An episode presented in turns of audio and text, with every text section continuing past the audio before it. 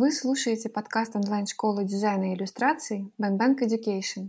Меня зовут Наташа Климчук. Я приглашаю в гости интересных нам дизайнеров, художников, музыкантов и философов поговорить о профессии, образовании и культуре.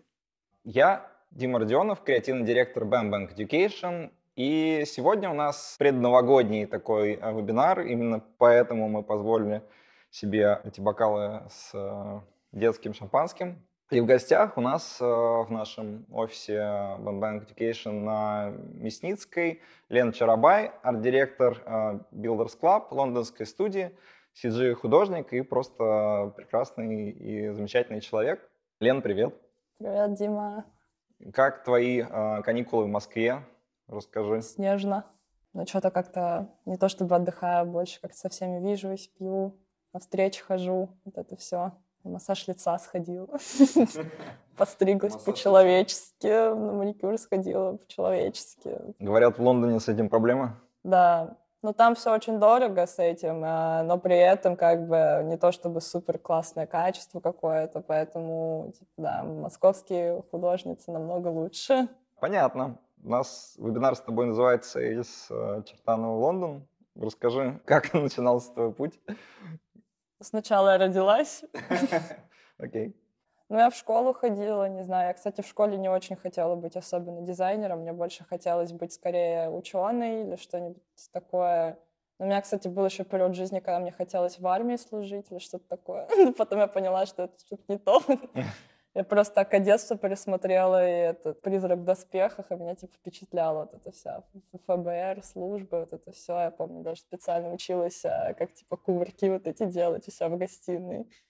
Ну, короче, не срослось, и потом я посмотрела вообще, блин, если подумать, у меня весь выбор карьеры пошел с телеком, потому что я просто посмотрела проект «Подиум» и такая, о, я хочу быть дизайнером одежды, Хотя, наверное, может, вру, мне в детстве тоже была все время рисовала какие-то картинки, там что мне, кстати, всегда нравилось что-то с цветами придумывать. Я все время хотела шить одежду из цветов или что-то такое. Вот я сейчас вспомнила себя, картинки какие-то.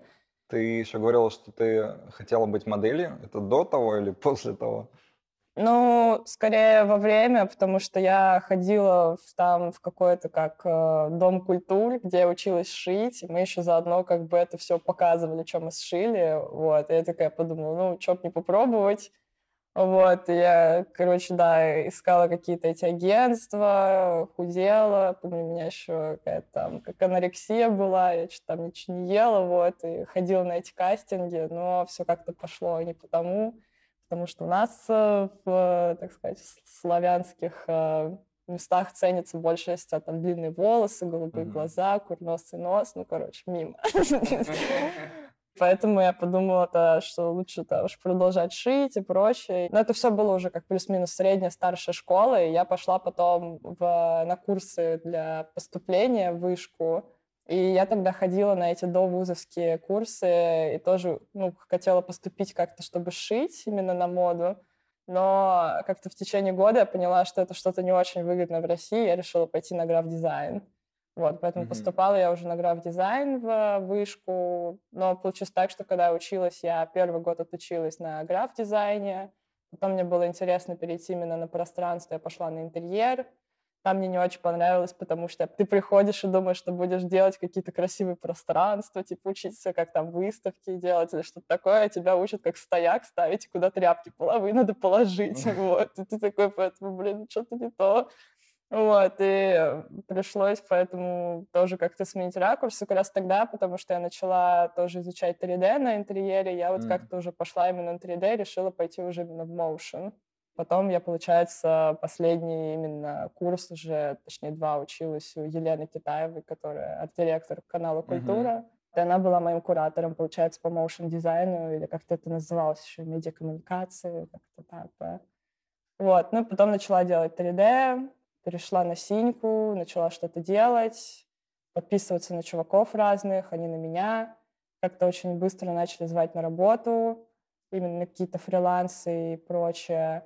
В итоге позвали вот сначала в Field, а потом уже позвали в Builders Club, получается. То есть сначала я именно в Лондон Field ехала, mm-hmm. вот, именно как на стажировку. И я думала, что я там буду Гудини учить, еще что-то такое делать, но стажировка, к сожалению, оказалась говном. потому что я просто сидела каждый день на Арене и Пинтересте, искала просто референсы везде. Ну, по факту помогала арт-директору или что-то такое для проектов делать research, но это было не очень интересно, и потом, получается, настигла корона, то есть я прям перед короной туда приехала. Я еще помню, как в Москве все как-то не особенно на этот счет парились и думали, ну, типа, есть где-то этот вирус в Китае, ну, он там и останется, там же всегда что-то это есть. А потом э, он как грянул, вот, я вернулась в Москву. Но перед тем, как я вернулась в Москву, как раз Филд мне сказали то, что сорян, но как бы какая же это стажировка, если мы все дома будем сидеть. Начали от меня открещиваться. Но мне в тот же день написал Джулиан из Builders Club и сказал то, что «О, я знаю, что ты работаешь там, но нам очень нравится твоя работа, и мы хотели бы, чтобы ты к нам пошла». И я такая говорю «Да, без проблем», потому что там уже все, мы закончили сотрудничество, и поэтому встретились, поболтали, я сказала, что мне нужна рабочая виза, и вот как бы мы, собственно, приступили к этому делу, я параллельно с ними начала работать. И вот спустя полтора года я вот наконец переехала, соответственно. Ну, точнее, через спустя год где-то, наверное, или год и три месяца. Вообще ты сейчас работаешь в Builders Club, как да, ты уже сказала. И из э, проектов Builders Club, я так понимаю, что на сайте можно увидеть э, твой проект для Nike. Ну, Nike вообще был очень клевый проект, потому что Nike вообще сам по себе клевый клиент. Они очень открыты к тому, чтобы ты делал именно какие-то эксперименты. Они просто приходят к тебе с готовым брифом и говорят, вот делай то и то. Ну, конечно, они приходят и говорят тебе обычно какое-то плюс-минус направление, но, как я поняла, потому что в Builders Club часто бывают проекты с Nike, но я вот была на одном с Испой, они очень открыты к тому, чтобы ты делал что-то новое, потому что это основной как посыл их креативной команды, чтобы ты делал что-то новое. Поэтому было очень клево то, что у нас был где-то месяц, где мы просто экспериментировали, делали разные штуки, и потом это уже собралось в какой-то плюс-минус э, нарративный сценарий того, как это происходит. Ну, точнее, были как слагаемые, то, что типа ISPA — это improvise, scavenge, protect и adapt. То есть вот. Mm-hmm. И получается, как первая часть — это именно где ты больше придумываешь, вторая, где конструируешь скульптуры, третья именно как это изучаешь с точки зрения ну, технологий, как это работает по итогу, ломаются кроссы или нет, вот. И в конце это типа адаптируется уже под среду, под покупателей. Не то чтобы это было сложно, вот, но скорее это mm-hmm. было весело. Но, конечно, если ты хочешь делать что-то необычное, ты обычно стараешься, там, что-то делаешь прикольно, но я бы не сказала, что это как сложно. Хотя я говорю про свою часть, про чужие не могу говорить. Много вообще людей участвовало? Ну вот у нас было три дизайнера, получается. Я, Ангелина Торрес и еще англичанин мальчик Джордж Барретт. Вот. И еще был у нас как арт-директором э, Йонас, который кофаундер студии. Три человека, месяц и, получается, проект. Два месяца даже Два получилось. Месяца. Потому что мы еще делали плакаты, то есть у нас был помимо видео, у них было еще четыре плаката под каждый из кроссовок из новой линейки. И вот, получается, видос был именно под самые популярные их кроссы, а были еще трое других или четверо. Вот. И мы делали еще для них анимации, тоже какой-то поиск. Почти все прошлое лето мы это все делали. Ну так, довольно вольготно, да, получается, по российским меркам, как ты считаешь? Ну да. Можем, на самом деле, вернуться немножко к э, твоему бэкграунду. Вот скажи, то, что ты э, жила в Чертаново, училась в вышке, это как-то влияет на твой э, язык, на твой почерк, как CG-художника? И, кстати, вообще CG-художника или дизайнера, моушн-дизайнера? Ну, не знаю, но, блин, на Чертанова явно влияет на мой характер, что там никаких у меня возвышенностей нету, несмотря на то, что я просто, типа, дизайнер или CG-художник. Обычно просто у некоторых это есть, это, типа, очень ощущается. Мне кажется, моя такая простая сторона работает хорошо. Вот. Но вышка там ты потому что учишься именно дизайну, как бы, ну, не могу сказать, что всегда там это круто, вот, но пока как-то тебе дают какие-то задания, ты их делаешь, ты вольно-невольно учишься чему-то, у тебя идет какая-то насмотренность и прочее, но я бы сказала, что лучше всего идет именно, когда ты в рабочую среду попадаешь, потому что вышки, конечно, ну, там хорошие преподаватели, нормальный курс, денег, правда, до хера дерут, там все хорошо, но просто иногда программы бывают не очень доработанные, и ты как бы больше сам себе предоставлен, а тебе дают больше задания. Ну и плюс, когда ты учишься, там всегда какая-то стоит именно ну, как идеальная динамика проекта, что тебе дают куратором, а в жизни оно как бы вообще так не работает. И поэтому, когда студент оказывается в рабочей среде, они сначала как бы немного недоумевают, потому что все же там было, что в универе тебя учат, что нужно делать все по красоте, со смыслом, угу. а потом тебе просто говорят, ну вот бабки, типа, делай, что мы тебе скажем. Слушай, ну не на всех же проектах так. А, есть же тот же Nike, как ты сейчас рассказала. Ну, на Nike-то тяжело выйти русским дизайнером. Ну да, это правда. Ну, типа, у нас есть, конечно, наш Nike, но там уже было и там с пересаживания с иглы мужского одобрения куда-то там. Или вот это то, что было у Рибака 3D-инфлюенсер Аси, или как ее, которая была просто низкополигональная. Ну, короче, как-то все у нас вроде бы мы тоже можем делать круто, но не всегда это видно почему-то. Кстати, хороший вопрос, интересно, почему? Вообще, ну вот по моему личному ощущению, русских CG-артистов, э, художников в мире много, и они котируются. Кажется, что, ну вот, потому что Дим Корниенко, например, э, говорил мне, ну, он тоже с тобой работает вместе, как будто заметная вообще-то часть э, русских художников не работают э, ну, на Россию. Не больше, то есть, ну, заметно. Ну да, есть такое. Я, конечно, всех не знаю, но тех, что я знаю, работают как и на Россию, так и не на Россию. Там уж как повезет, на самом деле. Ну, зависит еще обычно от скиллов, мне кажется. Ну, я бы сказала, клиенты, они чаще всего приходят за арт-дирекшеном, а вот студии уже могут нанимать дизайнеров за скиллы, мне кажется. Uh-huh. Ну, и, может быть, тоже за вкус. Поэтому... Uh-huh. Ну, по твоему ощущению, как вообще, есть ли сила в русских художниках? Да, конечно, есть. Ну, есть. Ну, типа, есть разница между западными и российскими? Ну, я бы сказала, что русские прям больше работают. У нас, типа, есть вот эта культура. Европейские художники тоже. Но я бы, может быть, сказала, что у них пока с арт-дирекшеном посильнее. То есть mm-hmm. мы, может быть, чуть остаем чуть. Mm-hmm, mm-hmm. Вот. У них как бы... Ну, у них еще плюс есть ближе связь к клиенту, мне кажется. В этом еще вопрос. Ну, европейские, американские клиенты, они пишут тому, кто как бы ближе к ним и кто находится среди них. Ну, раньше вообще не писали русским, сейчас, мне кажется, чаще пишут. Плюс у нас появилось больше студий, я бы сказала. Раньше у нас их вообще не было, сейчас вот у нас медиаворк есть, например, им тоже очень часто пишут именно вообще большие клиенты uh-huh. и приходят именно к ним. Ну, то есть к ним приходят и русские, типа Сбера, вот, но приходят и Sony, еще кто-нибудь там. Я с русскими клиентами мало работала, мне сложно судить. Я в целом, как бы, Builders Club — это, можно сказать, моя первая работа именно как CG-артиста, потому что до этого я работала в банках, типа, как граф-дизайнер, как старший граф-дизайнер. Ну, еще мы делали какое-то 3D с моими коллегами. Ну, может, в Сбере мы сториска делали, мы делали только 3D, но это была, типа, Builders Club или там, не знаю, какие-то CG-проекты. Мы просто там сидели, деньги зарабатывали. Ты считаешь, тебе помогло это на твоем пути? Ну да, я денег на комп заработала. Свой первый, он до сих пор мне служит первой правдой. Здесь, в Москве? Не, я его перевезла. перевезла? Я его, кстати, в чемодане привезла. Ух ты. Да, я только вынула эту видеокарту, просто обмотала его пупыркой, засунула в чемодан, вот, и отправила его в, э, в хрупкий груз, mm. вот. И он нормально доехал, все супер. Потому что доставка, доставка стоит очень дорого, типа 40 тысяч, просто за то, чтобы он оказался в Лондоне. А не проще там купить типа видеокарты? Ну, не знаю, я просто въезжала в пустую комнату, когда я переезжала, и как бы ты тратишь кучу денег уже на всякую мебель, на то, чтобы обжиться.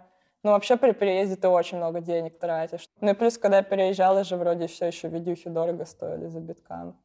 А ты э, на нем работаешь для себя сейчас? То есть ты ходишь в студию уже, наверное? Да, в студии есть компьютер, и я к нему могу через свой подключиться ну, к рабочему через парсек. Поэтому если мы даже работаем из дома иногда, потому что у нас типа два дня в неделю мы можем из дома работать, и все этим пользуются. Вот. Mm-hmm. Можешь просто через парсек зайти и сидеть спокойно работать. Это, кстати, лучше, чем TeamViewer, как оказалось. А вообще, как устроена работа Builders? Но обычно, как я поняла, к нам приходит бриф, его рассматривают менеджеры и executive директор вместе с директорами студии. Они определяют бюджеты, прочее, выстраивают какой-то бриф, и когда все как бы утверждено по этим э, формальностям, это все отправляется уже в продакшн непосредственно. Там это принимает арт-директор, решает, какой будет э, дальше direction. Это все еще как-то обсуждается, набирается команда, и начинается, собственно, уже создание проекта.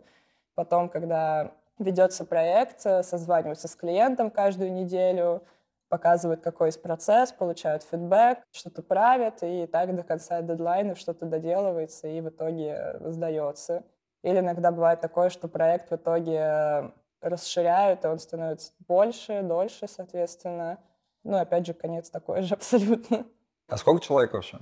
Ну, сейчас у нас в студии, по-моему, 10 дизайнеров или 11, несколько менеджеров, два или три у нас просто там. Одна уехала в Америку, другая нас покинула. Вот сейчас будет еще другой менеджер. При этом у нас есть исполнительный директор. Ну, ну, собственно, Джулиан Йонас. Э, Еще есть э, как студийный менеджер тоже, кто делает что-то. Ну вот, так получается, мы так все mm-hmm. живем там. А 10 э, дизайнеров это с учетом фрилансеров? Или не, не, без учета. Не, у нас есть фрилансеры, некоторые приходят на проекты, прям в студии работают, но в основном все удаленно. То есть, ну да, людей на самом деле много, если учитывать фрилансеров еще. Ну, но... под проект просто, получается, зовут кого-то, да? Ну да, ну я бы сказала, у нас сейчас вот были русские, у нас же есть трое еще русских ребят, как раз вот Дима Корниенко, угу. Артур еще был, на его фамилию не помню, вот, и Ксения Рыбков, вот, извиняюсь, не помню, чьи фамилии, вот. Но ребята прям классные, но они вот из России работают, соответственно. Получается, они с нами работают плюс-минус на постоянной, именно контрактной основе, mm-hmm. там типа 3-4 месяца, и как бы дальше уже начинают смотреть, нужно ли продолжать или пока не нужно. Ребята, получается, почти вроде бы год работают с нами уже. Дима вроде вообще типа... Ну, он говорил, что... Вроде переезжать не собирается, поэтому... Угу. А ты почему решилась? Да, прикольно же, Типа, когда ты еще поедешь приехать ну, точнее, я же два раза, получается, на это решилась. Хотя бы сказал, во второй раз было сложнее, потому что сейчас уже эта вся история с короной. Я тоже болела короной, у меня были стрёмные последствия после этого. Я в больничке два раза лежала, и мне как бы было стрёмно, что мне там опять станет плохо, и мне было как бы уже приехать сейчас, было очень тяжело именно решиться. Вот. Но в итоге как-то уже встал вопрос э, непосредственно, что пора переезжать, и вот я переехала, получается. Но мне хотелось переехать, чтобы как-то влиться в тусовку непосредственно самих сиджишников, которых мы всех в Инстаграме видим, и как-то со всеми познакомиться, посмотреть, как это все там работает. Ну, я не жалею, типа, это интересно. А что, сложно вообще это было? Ну, у меня, получается, когда Джули меня позвал, у меня уже была виза от Field. Мы с ним встретились, поговорили по работу, решили, что да, было клево вместе работать. Но у меня была виза оформлена именно на Field и как бы временная. Там же есть разные эти типы виз. У меня была как временного работника, и она тогда дается максимум на полгода. И я сказала то, что вот так и так мне нужна виза. Типа, я знаю, что это вроде делается несложно. Они просто никогда не делали до этого визу. Они такие, да, давай, типа, давай попробуем. И как раз потом пришла София, которая наш исполнительный директор. Мы нашли агента, они оформили какие-то бумаги. Это стоило денег. Вот. Потом, э, как бы, когда они получили возможность выдавать эти спонсорские сертификаты, потому что они являются главными, именно когда тебе нужна рабочая виза, нужно доказательство того, что тебя будут спонсировать, что ты в эту страну не просто так переезжаешь. И, собственно, когда они смогли его сделать, я смогла собрать документы, мне нужно было сдать IELTS, но он был general, поэтому он был довольно легкий, но, не знаю, аудирование и листенинг все равно были так себе. вот. Ну, в общем, там что-то нужно, по-моему, 4 балла получить, поэтому это не так сложно. Нужно было еще тест на туберкулез сдать, потому что в России у нас якобы в тюрьмах есть туберкулез, поэтому как бы мы считаемся страной, которая потенциально может его перевозить.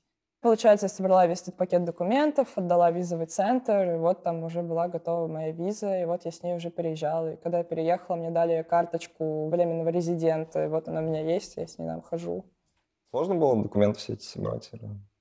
Ну, это просто время затратно. То есть ты там сдаешь этот IELTS, ты на него записываешься, ты на него идешь, у тебя через месяц результаты, там записываешься в эту клинику, где туберкулез берут, потому что ты идешь не в обычную клинику, а специализированную, где ты, ты еще платишь 10 тысяч рублей, чтобы тебе это сделали, поставили сразу печать, и ты там тоже сидишь где-то часа 3-4, потому что они прям при тебе создают этот сертификат, который ты потащишь в посольство. Точнее, его даже, кстати, не надо тащить, просто им нужна фотка, типа его, которую ты посылаешь именно в эти документы на их сайт gov.uk. Ну, то есть было нормально, не то чтобы это было что-то, что там пришлось подключать адвокатов, там, нотариус или что-то такое. Вполне решабельные вещи. Просто, ну, у студии должны быть возможности. Я так понимаю, далеко не у каждой студии есть такие возможности. То есть вот так, если посмотреть, мне кажется, это скорее исключение. Да, ну потому что обычно они же работают с европейскими товарищами, вот, а как бы русских хантить только сейчас начали, вот. Mm. Ну, я бы сказала, наверное, мало действительно студий, наверное, имеют такую возможность, поэтому сложно говорить о том, на самом деле, как можно потом перейти в другую студию, допустим. Но явно это тоже можно как-то решить, я думаю. Ну, у нас только, наверное, один коллега, которому тоже понадобилась виза, он из Канады. Ну и то, типа, он мог бы к нам просто приехать. Как я узнала недавно, оказывается, только русские везде визы делают. Оказывается, европейцы или американцы, если ездят друг к другу, они могут спокойно ездить. Я этого не знала, я думала, что, типа, европейцы тоже делают визу в Америку, оказывается, им нужна... Ну, они могут приехать на три месяца в Америку или в Канаду, но если они хотят работать, тогда им нужно делать рабочую mm-hmm. визу. Ты до этого была там? Да, да, ну я, кстати, много раз была, я там даже в школе на три недели ездила в семью, жила. Я довольно часто туда ездила, мы еще с классом туда ездили, то есть я была несколько раз в Лондоне. То есть я не то чтобы ехала в абсолютно новое место, что я не знала, куда я еду, ну, конечно, когда ты переезжаешь именно, ты едешь не в отель, типа, а едешь жить куда-нибудь. Когда первый раз приехала, я вообще нашла комнату за, за день до вылета в пакистанской семье. У них дома нельзя было есть свинину и водить парней.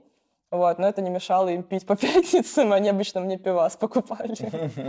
Или... Все они тоже адаптировались немножко. Но они были маленькая семья, то есть там была мама, папа и дочь их маленькая. Вот. И было четыре этажа в доме, и там, получается, было еще две девочки, которым они тоже давали снимать. Вот. Ну, то есть дом был довольно большой, я жила вот на последнем этаже, получается. У меня была большая комната. Ну да, конечно, тоже когда приехала, типа я разревелась, я думаю, куда приехала? Типа уехала от мамы. Ну, получается, для тебя переезд не был чем-то, ну, таким из ряда вон ну да, наверное, себе не, поехала не в Америку, я просто там никогда не была. Вот там бы я, наверное, была очень, ну, типа, я не знаю вообще, как там жизнь обстоит. А тут я как бы несколько раз была, я знала, что да, там дорого, типа, я примерно порядок цен понимала, и понимала, смогу ли я вытянуть это. Ну, и получилось, что да, как бы вполне могу тянуть это все дело. Потому что там ну, жизнь дороже, чем здесь, соответственно. На зарплаты больше? Ну, они больше, но они как бы больше, если ты живешь в России. А там ты ощущаешь себя, как у нас обычные дизайнеры себя ощущают. Со ну вот зарплатой. расскажи, кстати, поподробнее, как ты ощущаешь себя как CG-дизайнер в лондонской студии? Да, кстати, нормально, но я просто еще фрилансер, поэтому... Тоже на европейский рынок. Ну, сначала был русский, сейчас как-то европейцы стали писать, это приятно. Вот. Единственное, надо изучить, как налоги платить. Ну, там, получается, больше ценник. Да, но просто пока еще непонятно, где я резидент. Вот, и mm. поэтому как бы у меня все еще вопрос, поэтому надо себя найти юриста, там, бухгалтера. Не, бухгалтер mm. есть, надо юрист разобраться с этим делом. Ну да, там просто еще с визой есть сложности, что там вроде бы как нельзя фрилансить официально, поэтому ты не можешь установить себе там самозанятость, чтобы mm. как бы обошлять налоги за то, что ты делаешь фриланс но вроде как и можно, ну, то есть непонятно, надо на самом деле это все обсуждать, потому что сейчас начали прям писать, то есть это с ноября, типа мне из Австрии написали ребята, и вот сейчас там из Лондона тоже дизайнер знакомая. Нельзя не фрилансить, чтобы чувствовать себя комфортно, или можно? Ну, можно, но если ты как бы любишь просто ходить на работу и там выпить если любишь что-то делать более разнообразно, то, конечно, нужно, наверное, побольше денег. Uh-huh, uh-huh. Типа, стартовый уровень, в принципе, окей, но для какого-то комфортного существования все-таки нужно тоже вертеться. Ну да, да, ну как и везде. Ну, наверное. Просто единственное, что там, я бы сказала, хуже, чем в России точно, то, что у нас, когда тебе повышают деньги, ты это ощущаешь, потому что они у тебя прям повышаются. Там, когда тебе повышают деньги, тебе их сверху налог срезают, и получается, особенно-то повышений нет. Поэтому все рано или поздно уходят на фриланс, потому что это выгоднее. Тебе платят больше денег, и как бы хрен с ним, даже если они срезаются, их все равно больше. Когда у тебя какая-то именно ежемесячная оплата, она как бы чаще всего усредняется, даже если человек получает больше тебя в год. И это, я бы сказала, минус. Ну, там вообще же дорогая налоговая система, там же они сами это все платят, нас работодатели платят, поэтому мы ничего не знаем, на самом деле, сколько мы налогов платим. Ну, узнаешь только, когда открываешь сайт налоги, налогов, там написано, сколько у тебя, на самом деле, на страховку за год ушло. Но я бы сказала, в России было это как-то удобнее, то, что тебе об этом не надо думать, потому что там ты все время, блядь, читаешь это, это все. У нас же вообще, ну, как бы, я заметила, что действительно большая проблема, что у нас в школах не учат, как считать налоги, хотя по факту все с этим сталкиваются. Я помню, мы даже с моим другом обсуждали, что в школах должны учить, как одевать презерватив и считать налоги. Мне кажется, еще знаешь, про что про хорошие шрифты должны учить в школе понятно про деньги, мне кажется, можем с тобой дальше поговорить э, про твои любимые проекты, поскольку мы уже заговорили про фриланс. Э, у тебя, получается, еще же хватает времени э, на то, чтобы делать что-то свое. У тебя же там большой пул вот этих исследований грибов. Ты же шьешь их в Marvelous. Ну, я помню, что когда учила синему, меня как раз учил мой бывший молодой человек тогда синими, потому что до этого я из вышки знала только 3D Max. Я бы сказала, что вот минус вышки, кстати, то, что они учат 3D Max у тебя как стартовому пакету, хотя как бы он никому уже не нужен. Ну, там просто вопрос, что тебя учат, потому что мы делали э, здание или как какое-то пространство. Ну, 3D Max, он реально под пространство и все прочее. Под Но... архитекторов. Ну да, под архитекторов. То есть, когда мы на интерьере сидели, мы тоже делали все в 3D Max. Но 3D Max, блин, это но он просто не под motion, он именно чисто под архитектуру. То есть там он, да, он скреплен с автодеском, и ты если делаешь там чертежи, то потом их можешь спокойно, типа, перезагрузить в 3D Max и можешь вы экструднуть, типа, там свои вот эти все стены и прочее. Mm-hmm. Но в плане моушена, я не знаю, мне кажется, блин, ну, во-первых, там нет никаких э, туториалов, мне кажется, по моушену на 3D Max. Ну, наверное, есть, но их явно меньше. Возможно, и всяких плагинов меньше и прочих финтифлюшек. Ну да, Cinema как будто стандарт индустрии моушен дизайна де-факто.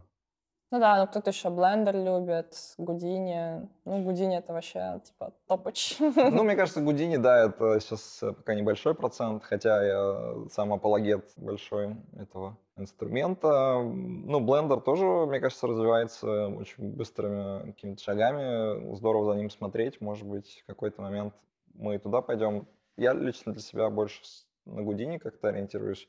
И даже в последнем своем проекте для фильма э, Лепоту э, мы делали, которая доступна стала онлайн да, на нашем сайте. Использовал э, Гудини, просто помоделил там, потому что удобно. Там слайдером можно менять параметры, и вся модель перестраивается. Супер ну да. Кайфово. Ну, я там очень чуть-чуть сидела, но да, программа явно лучше для всяких именно симуляций и прочего такого, потому что там можно всегда флипнуться назад, как бы все правильно переделать, а в синьке-то обычно, если что-то делаешь, оно дубово как-то застывает, и потом ты еще деформируешь. Ну да, я сама хочу на Гудине пересесть, но это такая вещь, потому что обсуждали то, что пока это не выпадет под задачу, очень сложно это учить. Сто процентов.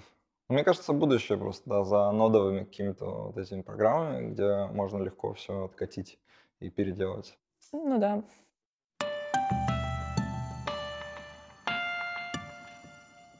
Вы слушаете подкаст онлайн-школы дизайна и иллюстрации Bang Bang Education. Продолжать узнавать новое, расти профессионально, прокачивать навыки в сфере дизайна вы можете на наших курсах. Графический дизайн, брендинг, веб-дизайн, UX, UI, типографика и шрифт, дизайн-инструменты, дизайн мышления, иллюстрация. Некоторые наши онлайн-курсы ведут герои этих бесед – Заходите на onebank.education и становитесь лучше каждый день.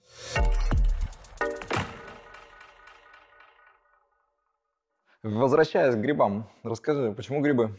А, ну я помню, что в Марвелусе начала просто всякие штуки сшить, и мне очень хотелось повторить как-то природу. Но, ну, видимо, это у меня как-то все с детских вот этих моментов пошло. Чертанова. Да, Чертанова, цветы, грибы.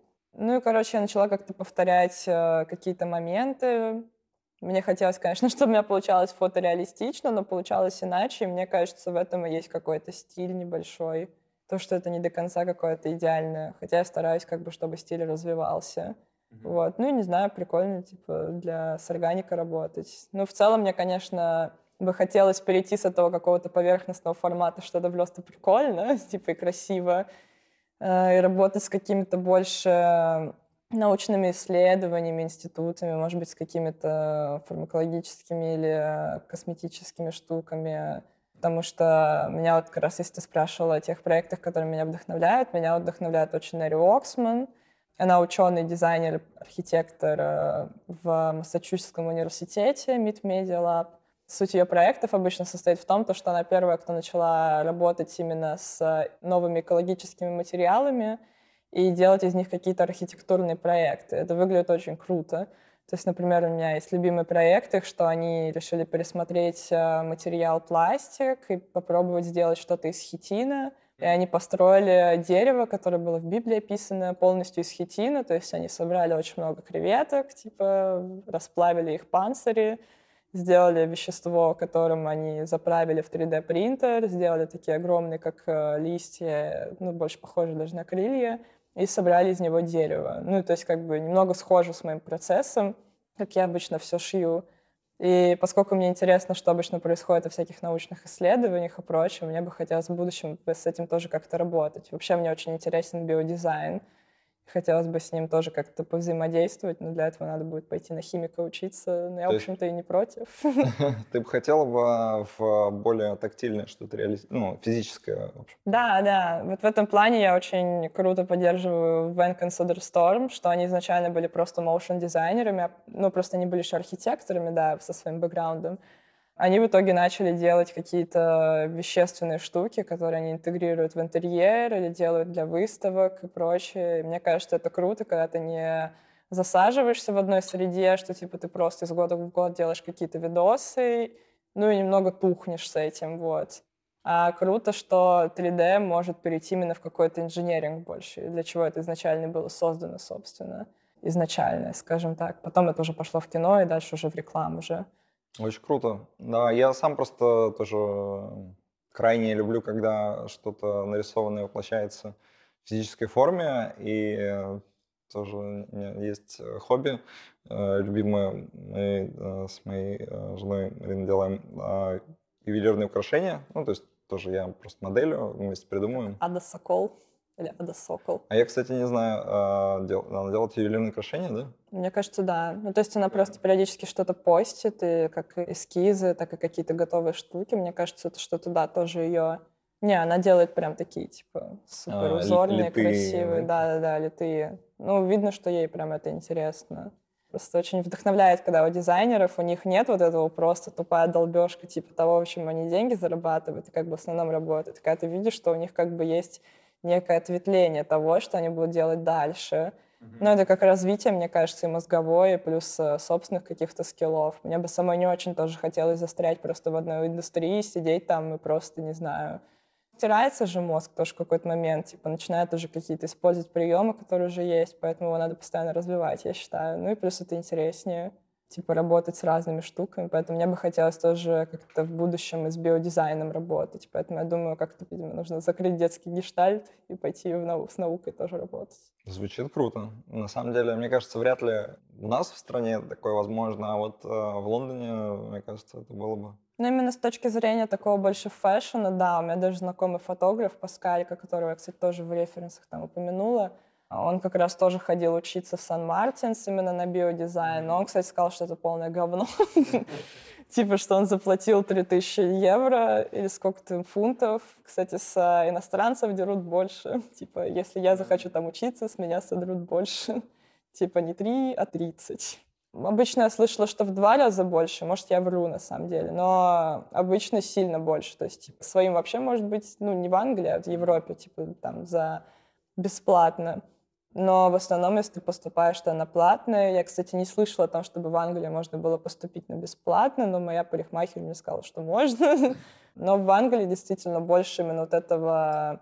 Ну, то есть у нас больше именно химики прям учатся. У них именно больше какой-то биодизайн, материология, как раз чем Нэри Оксман занимается. И вот мне бы хотело, конечно, очень с этим тоже работать, чтобы тоже как-то больше как в инженерную какую-то среду, как моя бабуля, пойти. А давай, может быть, мы с тобой попробуем посмотреть э, еще твои референсы, которые ты подобрала, твои любимые проекты, вернее сказать. Э, расскажешь немножко про них, чем тебя она привлекает? Мэри Оксман, это то, что мы сейчас с тобой обсуждали как раз. Да, но ну это вот исследование меланины. Кстати, единственное, что я не изучала, почему они решили изучить пигмент и как он работает. Но мне очень понравилось, как выглядели именно результаты исследования, то, что мы, собственно, в начале видели. И вот, получается, эти листья, которые они печатали. И, насколько я поняла, эти штуки могут еще разлагаться потом довольно быстро. Ну и как бы это просто как арт-объект, показывающий то, что это работает. То, что это можно внедрить как э, биоматериал, получается. Вот, да, вот они это все печатают. Получается, скорее исследование материалов, ну или арт-объект, да, чем какая-то практическая пока вещь. Ну, это просто вывод именно, что это может работать как архитектурная практическая вещь, но просто mm-hmm. внедрить материал в наше ну, производство по миру и сказать, что, типа, не пользуйтесь mm-hmm. пластиком, пользуйтесь этой штукой, довольно сложно. Mm-hmm. Да и плюс зеленые же придут, скажут, что, типа, Жалко не надо убивать креветок, да-да-да. Но как будто органику можно получить не только из живых организмов. Ну, для этого как раз биодизайны исследуют то, что они пытаются сами воспроизвести новые какие-то молекулярные структуры, какие-то делают исследования, то, как можно воспроизвести новые материалы, чтобы они при этом не затрагивали действительно природу. Но, к сожалению, как бы эксперименты ты все равно ставишь на живой природе. В той же нейронауке ты не будешь ставить на искусственные штуки, ты будешь ставить на живой мыши, то, как работает с мозгом. Органика — это вообще отдельный мир, мне кажется, глубокий. Да, поэтому это очень интересно изучать. Ну, пока я это изучаю с точки зрения эстетики, поэтому мне сложно причислять себя, как бы говорить, что вот я там пытаюсь как-то в науку сейчас сильно удариться. Но я бы хотела, например, в следующем году, как такие типа, уже цели на год, было бы здорово поработать с какими-нибудь э, научными исследованиями. Ну, просто у меня даже вот в университете был проект, который я в итоге не сделала для своего диплома у меня была задача переосмыслить визуализацию научных исследований. Вот. Мне хотелось их сделать красивыми как бы сделать, короче, науку модной. Вот. Хотелось соединить fashion с наукой, но я тогда переезжала в Field, я типа не смогла никому написать, и поэтому это как-то немного слилось, но надо бы это все возродить на самом деле. Давай допройдемся по твоим это мой любимый друг и фотограф Джерай Мэн. У него супер клевые фотки. Но это мало связано с органикой, но мне очень нравится, что у него абсолютно свежий взгляд на просто фотографии. И они при этом выглядят как 3D, но они все вообще не 3D. Нравится, что у него абсолютно новый стиль свежий, что есть какая-то неопрятность на фотках, и это прям круто.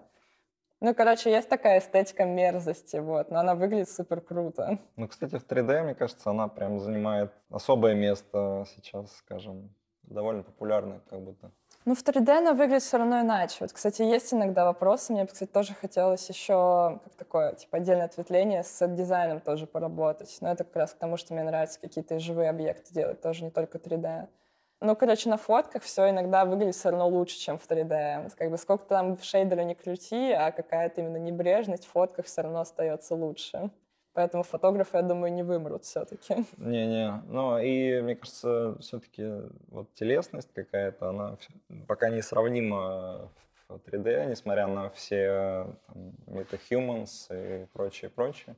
Как будто, если ты хочешь сделать что-то такое, то, конечно, лучше да это быстрее. Просто иногда бывает, что приходят клиенты, они хотят какую-то штуку в 3D, и ты думаешь, нахрен это делать в 3D? Можно просто это отснять. Типа, отснять это будет один-два дня, типа, один на тест, второй на съемку, вот. А они в итоге берут на это два месяца, чтобы это воспроизвести в 3D, там какие-то 6 секунд, как у нас в клиник было в Builders Club. Типа пришли клиенты, показали супер отфотошопленную фотку с колбами, говорят, давайте мы так в 3D сделаем еще, чтобы оно заанимировано было. Ну и, короче, блин, ужасный проект. А вот это что? Это проект недавно выходил от Mercedes-Benz. И здесь очень клево все по текстурам разложено, мне супер нравится. Я вообще люблю текстуры. Это как бы уже менее что-то органическое, но более как техническое, вот. Мне супер нравится. Эстетика тоже околонаучная, скажем, да, инженерная. Ну да, мне это нравится. В общем, можем сделать вывод, что мне нравится что-то инженерное, инженерно-научное, ака такое, типа, органически мерзкое. Но это супер красиво, круто. Я не понимаю, почему русские так не делают. А, вот мой друг Паскаль как раз. Это он сделал, короче, металлические сады Это металлическая соль с чем-то смешивается, и эта штука просто у тебя растет, получается, прямо в аквариуме. Это живая штука, он, это он воссоздал эксперимент, получается. Но он сделал что-то другое, о чем он мне не говорит, что он сделал. И поэтому у него это выглядит круче, чем если ты загуглишь именно вот эти вот uh, Metal Salt Gardens. Ну, короче, там они выглядят попроще. Он это сделал супер круто. Вот как бы я считаю идеальный пример того, как наука может красиво визуализироваться. Выглядит как бы супер крас... супер секси. Да, да. Но это... Но нужно ли это науке? Вопрос. Ну, тогда есть большая заинтересованность людей, мне кажется.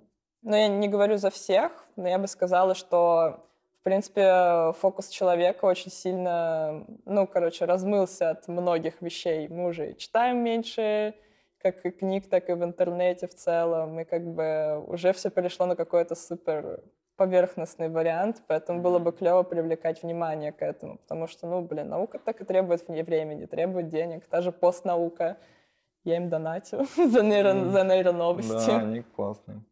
Да, Вячеслав Альбертович самый топовый там преподаватель по нейронаукам. У меня вот лично есть еще впечатление, что если ты хочешь развиваться в области motion дизайна, как раз заинтересованность в чем-то вне motion дизайна дает тебе какой-то boost и вообще другой уровень, э, как и там, в графическом дизайне. Условно, если ты только смотришь Pinterest и Behance, ты никогда не станешь э, крутым графическим дизайнером тебе нужно еще посмотреть на то, как бумажка складывается, на этикетки в реальном мире. Ну, нужен да? research, да. Да, да, чем-то обогатиться. И как, как будто вот это тоже, о чем ты говоришь, это сродни, ну, по крайней мере, для motion дизайна это явно какая-то продуктивная штука. Ну, то есть науке, наверное, тоже нужно популяризироваться, вообще тут абсолютно не спорю, но вот как практическая какая-то реализация, мне кажется, это вот э, именно boost для motion дизайнера – какой-то поделать что-то руками, посмотреть в сторону природы. Ну, это boost для всех получается. Типа для дизайнеров, мне кажется, клево было бы, чтобы уже... Ну, просто даже вот в Builders Club, допустим, мы чаще всего просто набираем набор картинок каких-то, типа, и придумывается какой-то нарратив несложный для продукта. Но по факту это в итоге все превращается в одно и то же. То есть круто, если было бы каждый раз какой-то research. Вот, например, мои друзья из XK, Алекса и Лукас, они всегда каждому проекту делают прямо research, то есть они смотрят, э, что такое продукт, какой у него получается состав, что этот состав, как он выглядит, и пытаешься визуализировать что-то новое. Когда ты углубляешься в эти детали, ты делаешь что-то новое. А когда ты смотришь просто на тренды, типа, как это клево выглядит сейчас в мире, и, типа, что, в принципе, ожидает там увидеть клиент, получается одно и то же, просто разными словами, грубо говоря, ну, разными приемами. И мне кажется, вот это вот, например, в CG-дизайне очень грустно, потому что, ну, часто видишь какие-то работы довольно одинаковые. Поэтому я вот именно впечатляюсь, когда есть что-то новое, и когда вот есть вот этот вот эффект, типа, вау, я этого до этого не видел. Мне кажется, это, в принципе, для современного человека важная вещь, чтобы тебя было чем впечатлить, потому что у нас огромная насмотренность, мы каждый день что-то смотрим, типа ТикТок, Инстаграм, ну и как бы очень сложно уже визуально впечатлить Поэтому нужно все время делать research и развивать как бы себя и, собственно, потребителя тоже. Наверное. Ну, потребителя, не знаю, блин, всегда есть вот эти вот дизайнеры, которые говорят, то, что вот, потребителя надо развивать и так далее. Ну, типа, блин, я не думаю, что дизайнеры должны об этом задумываться, у них есть куча проблем других, но прежде для себя было бы круто, чтобы ты хотел сделать что-то новое, а не то, что ты такой, вот, я сделал то же, что считается модным, вот такой вот молодец. Буду этим класс. развивать. Да, да, да, ну, да. То есть круто, если ты пытаешься, ну, сказать что-то другое. Делать то, чего не было, даже если это не казист.